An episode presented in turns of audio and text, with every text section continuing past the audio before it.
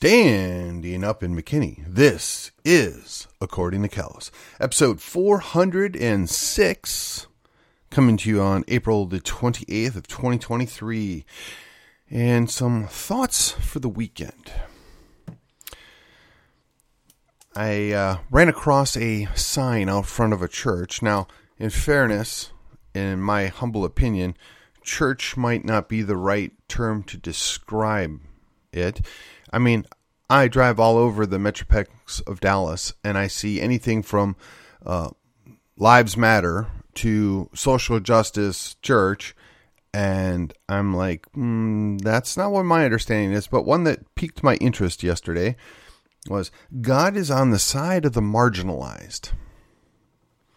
Think about that for a second. So now I, I want to preface this. This is uh, from a UMC uh, location, right? Um, for those of you who don't know, that's United Methodist Church. And what's interesting to me is I think Mr. Wesley must have rolled over in his grave about 1,500 times at this point from all the things that have been done at the church that he started or founded, if you will. But the idea that God is on the side of the marginalized, I mean, that sounds nice. It's, it's a really pretty platitude. And I guess there's some evidence to suggest that it's not completely out of the realm of possibility. But I don't believe that's what they're preaching. I don't believe that's what they're teaching in that church. I think they're using that as a inroad into justifying other people's behavior, sinful actions. Um, God hates sin. That's pretty clear. It's all over the text that we reference when looking to see what God's teaching is or what his expectations are. So you can't say that certain sinful behaviors are now okay because those people are marginalized. That's foolish and it's going to lead to your destruction. That being said, we're all sinners, right? I mean, even Paul said he was the greatest among sinners, right? We're, we all have fallen short. That the expectation is that we have to come before our Creator God at some point. But it's interesting to me that this church, aka uh, UMC location, has determined that they know the secret.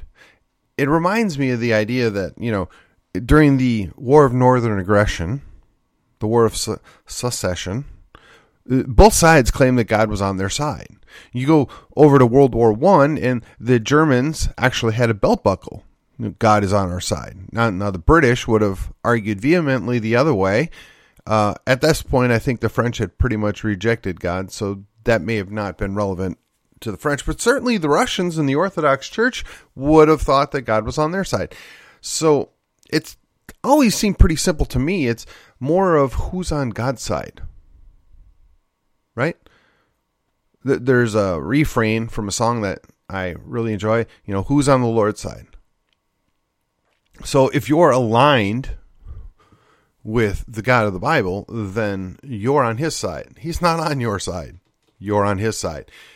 And, you know, an interesting aside, you know, going through some of the Old Testament scriptures here in the last month or so, talks about, you know, well, they got this king in uh, Israel. Now, these are God's chosen people, right? At the time, they were they were his set aside group that was supposed to carry out his uh, works or his business, if you will.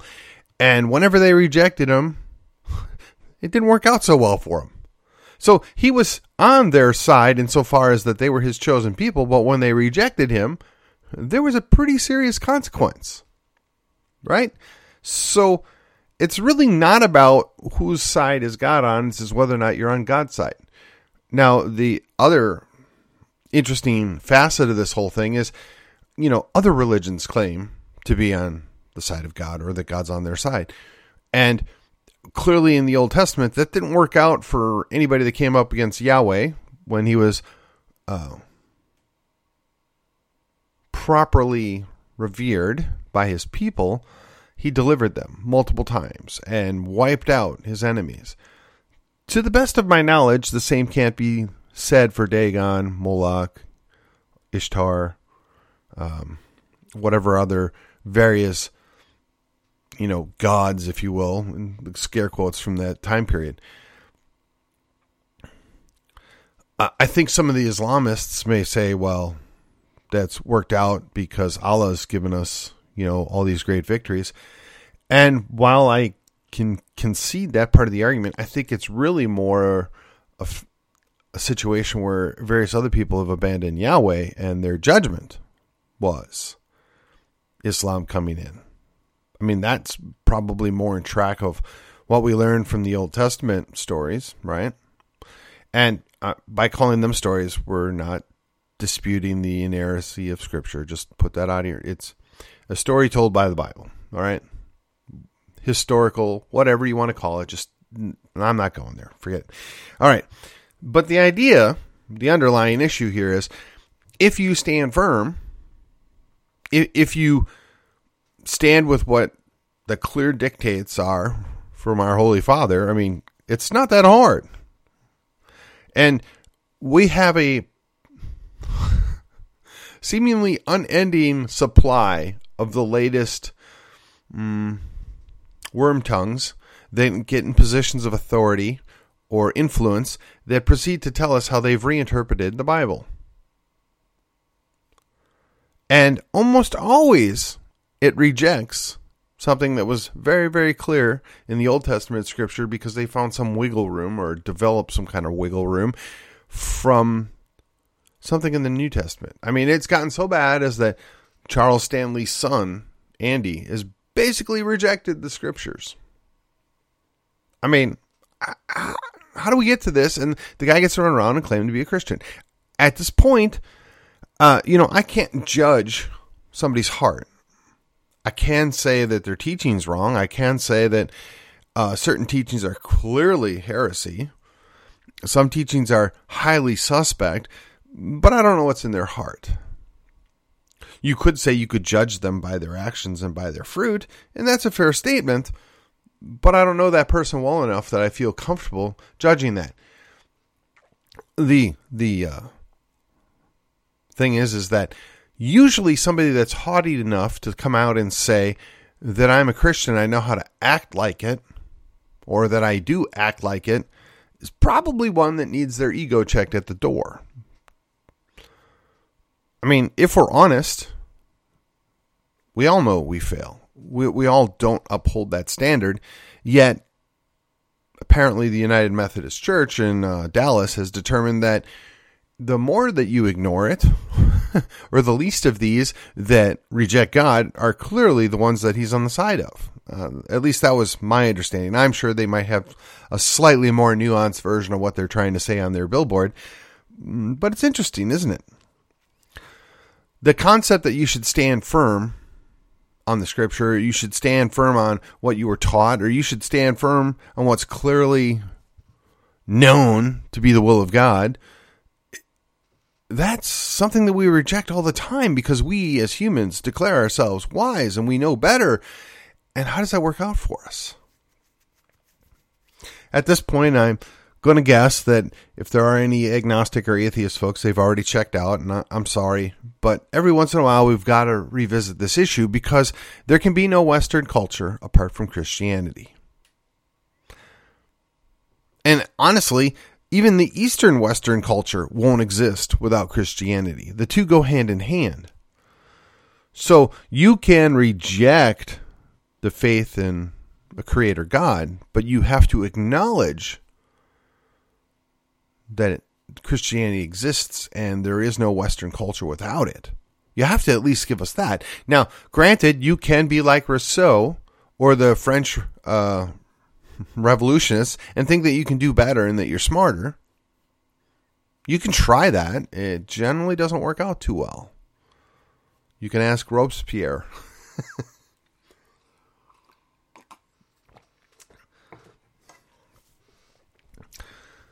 I'm going to change topic briefly here because th- there are more than one thought that I want to get out for this uh, weekend edition, if you will, the Friday afternoon. I've heard, and I've said it myself, when I meet people that have relocated here recently, I said, wow, you've made it to the promised land. Congratulations. And I really think that there is a vast quantity of the folks that are coming here from other states or even other countries that think they have indeed made it to the promised land. And to be sure, Texas is so much better than so many other states by so many measures. Is it perfect? No. Is it absolutely a quote unquote conservative paradise? no. Uh, do our people make mistakes? Yes. Do our people have false starts? Yes. Does the state muck things up from time to time? Yes. And that muck and that mire that we live in is part of living in a society of fallen people. But the real issue is when you've come here, and, and, I've talked about this time and time again, and I and I want to remind you all, I am a Midwesterner. I was born and raised in Wisconsin. I spent a couple years in Virginia, courtesy of the United States Navy. Went back to Wisconsin and moved to Texas. I left everything but my love of frozen custard and Butterburgers and probably Cousins Subs back in Wisconsin. I came here to become a Texan. My uh, speech pattern hasn't fully adapted, but by and large, I'm as about as Texan as you can be as a uh, relocated individual. I have now officially lived in Texas longer than anywhere else in my entire life.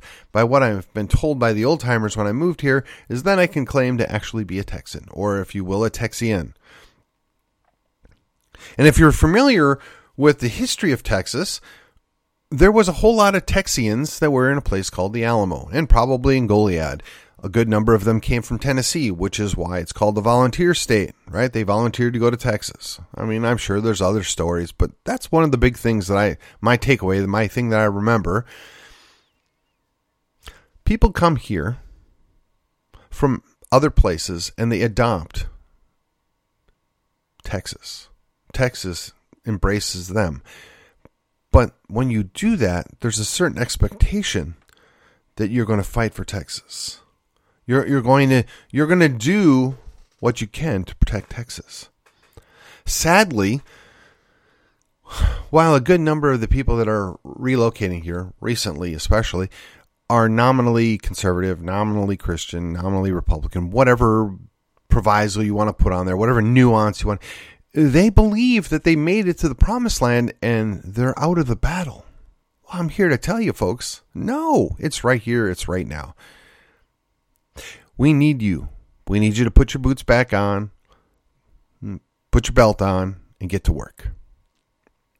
The reason being is for at least two full generations, probably much longer, but for at least two full generations, the uh, locals, the conservatives, they took their eyes off the ball. They were so concerned about the state house or the feds that they ignored the schoolhouse.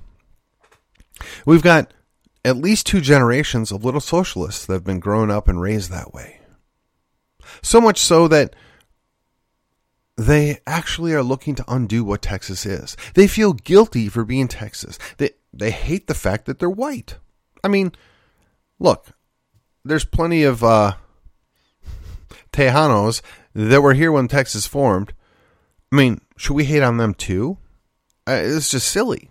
We shouldn't hate on anybody for some happenstance of history. We're supposed to judge people on the character, right? Yeah, okay. But he was a progressive too. Just like the guy that uh, led the charge to subjugate the South, he was a progressive too. And until you can understand that, wrap your head around that, progressives don't want you to be able to think for yourself. They don't want you to be able to deviate. They don't want you to be able to go your own way. Sometimes when people go their own way, they get it wrong. Sometimes people make mistakes, but they have to be willing to come back on their own accord. They have to be willing to acknowledge what the mistake was, and to borrow to borrow a uh, Christian word, they have to repent. they will be welcomed back. But if you're coming to the promised land thinking that you can relax, take your shoes off, enjoy what's here, you can, but you also have to go back to work. You have to remember why you're here, why you left where you came from.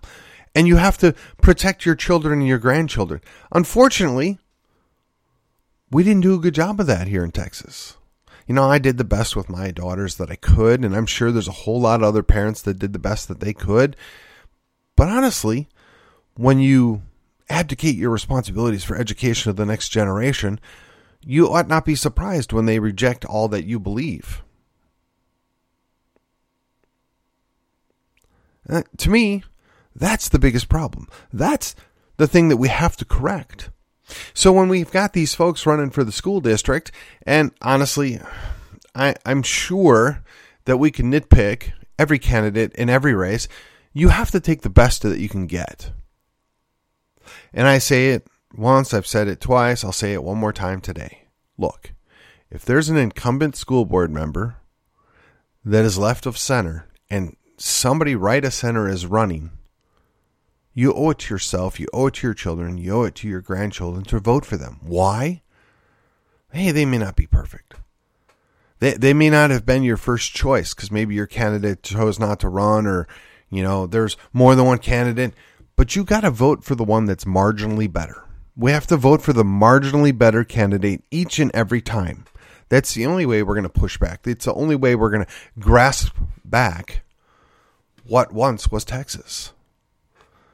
There is no 100%. There is no absolute perfect, you know, representation of you anywhere except for you. But if somebody meets that threshold of 80% with no deal breakers, then yes, you support that person. You back them up. You encourage others to go support them. Unfortunately, we get lost in that and we, we want the perfect. And in this case, the perfect is the enemy of the good. We shoot ourselves in the foot because we're so concerned that we get the absolute perfect candidate that we miss out on perfectly good candidates that can get us where we need to be going. Is it better to lose with a perfect candidate than win with a significantly better candidate than the current person? I think we all know the answer to that. You have to keep fighting. You have to be willing to say no. You have to be willing to push back. You have to be willing to take a little heat on social media. You have to be willing to go to your church and say, yeah, I'm not good with that. At the end of the day, it's going to come down to the idea of are we on the same team? You know, mm, God, again, let me recap this. I don't believe that God's on anybody's side. I believe that we are on his side right? Are we standing with the Lord is really what the question is. And if you reject that, that's okay, insofar as I'm not going to argue that with you. I know I'm right, and you can just not like it. but that also means you have to stand firm. If you believe you're right, you stand firm, which is exactly what I'm doing. And if you disagree with me, that's okay. Stand firm on your convictions. We'll have an adult conversation.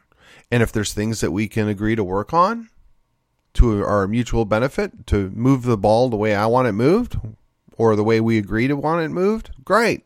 If not, I'm not changing my principles and honestly, I don't expect you to change your principles. But if we can't have a principled dialogue back and forth, we're never ever going to improve the situation. And then, yes, of course, Texas is so much better than so many other states and countries, but it can't stay that way if you're not willing to do the work. You got here but you got to be prepared to continue to work, to continue to carry on the fight. And that means that sometimes you have to work with people that aren't exactly in perfect alliance with you. They're not exactly the perfect person. You know, I look at it this way. And if you're former military, you get this, right? And, I, and I've ref- referenced this once or twice before, I'm sure. I was a Navy guy. I did it for a short time. I never saw action. So I don't wear it on my sleeve. I don't beat people up about how I'm a big veteran and whatever else. I, that's just not me. That's that's not where my head is at. I have nothing but respect for anybody that put on their uniform and went and served their country. Whether I agree with what they were doing when they served the country, well, that's a different story. But I respect what they did in volunteering, in sacrificing themselves to what they believed was the greater good. We're on the same team. So if you've got that uh, Marine uniform, you know, it's fun to say, oh, yeah, yeah, uh, eating those crayons or, you know, whatever else. And their usual retort is, yeah, we're the men's department of the Navy, what, whatever, whatever. And we all make fun of the Air Force, aka the Chair Force.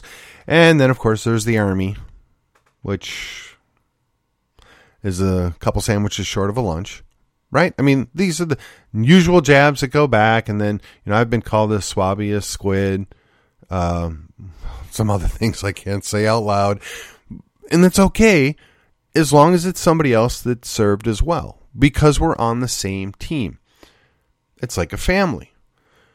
Somebody wants to come and lob insults or attack my brother, well, he's going to have to contend with me as well. Now, they may ultimately win, but it's not going to be easy. Likewise, in the military, yeah, you can talk smack about the other branches. That's given. But when somebody else that never served wants to come in and run their mouth, no, no, no. Now you picked the wrong fight. It really needs to be that way when we're talking about Texas, when we're talking about Texians and Tejanos. We need to be willing to say is, yeah, okay, um, I don't agree 100% with this guy on pol- politics, but we both want what's best for Texas. We both think Texas is special and we want to defend it. We both agree that there's something here that's worth defending. We want the border shut. We want the feds out. We want to do these things. And yeah, we might not agree on a specific candidate or a specific issue, but we both want these things. We're on the same team. And we'll talk smack about each other. I mean, look, it's well known I'm not a fan of COS. But I believe the vast majority of the people in the grassroots that are in COS are really good people, and they're people I want to be aligned with, and they're people I want to work with. So I do so willingly, openly, and I will defend them, the ones that I know personally, and I expect that they would do the same for me because we're on the same team. We want what's best for our country, for our state, and we're willing to show up and quote do battle. Sometimes more literally than metaphorically, but we're willing to do that because it's a worthwhile investment. It's it's where we're banking on making a difference.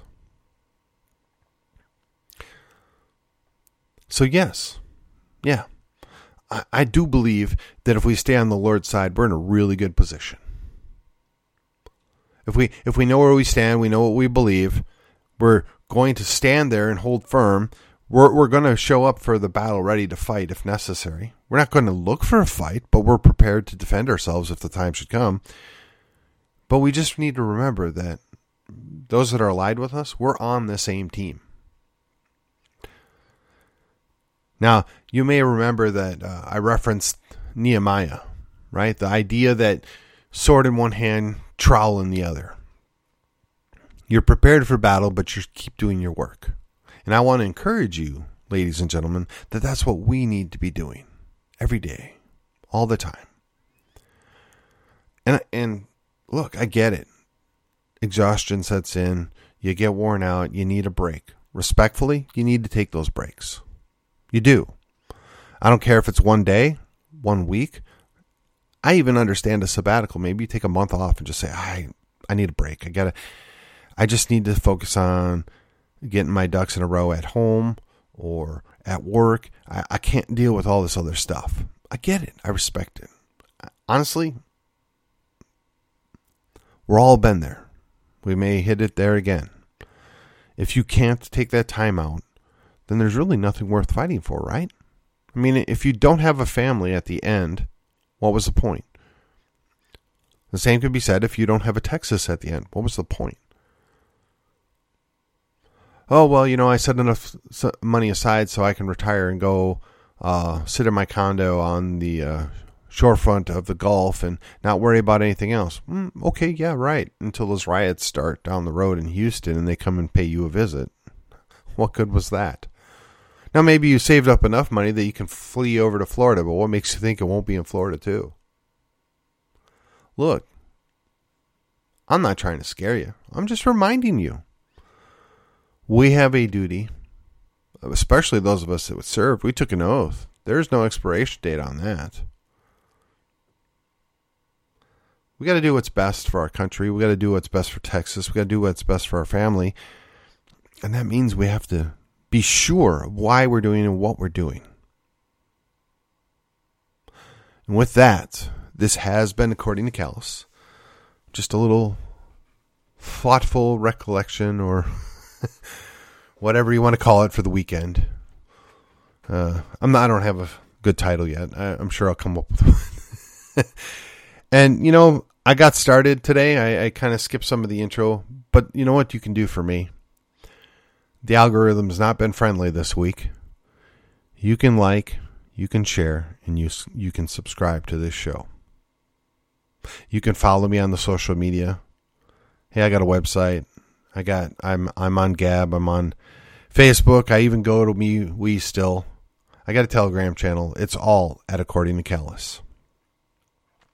And if you feel like, hey, the guy doesn't ask for money, he doesn't really want anything from us. Well, you, you're you're right, and maybe at some point in the future that changes. But for right now, all I would ask you to do is rate and review the show. Take five minutes out, do me a solid. It helps us out, helps us continue to fight the good fight. And honestly, between being a cheerleader and a recruiter, I don't know what else I should be doing right now. Enjoy your weekend, and I will see you on the other side.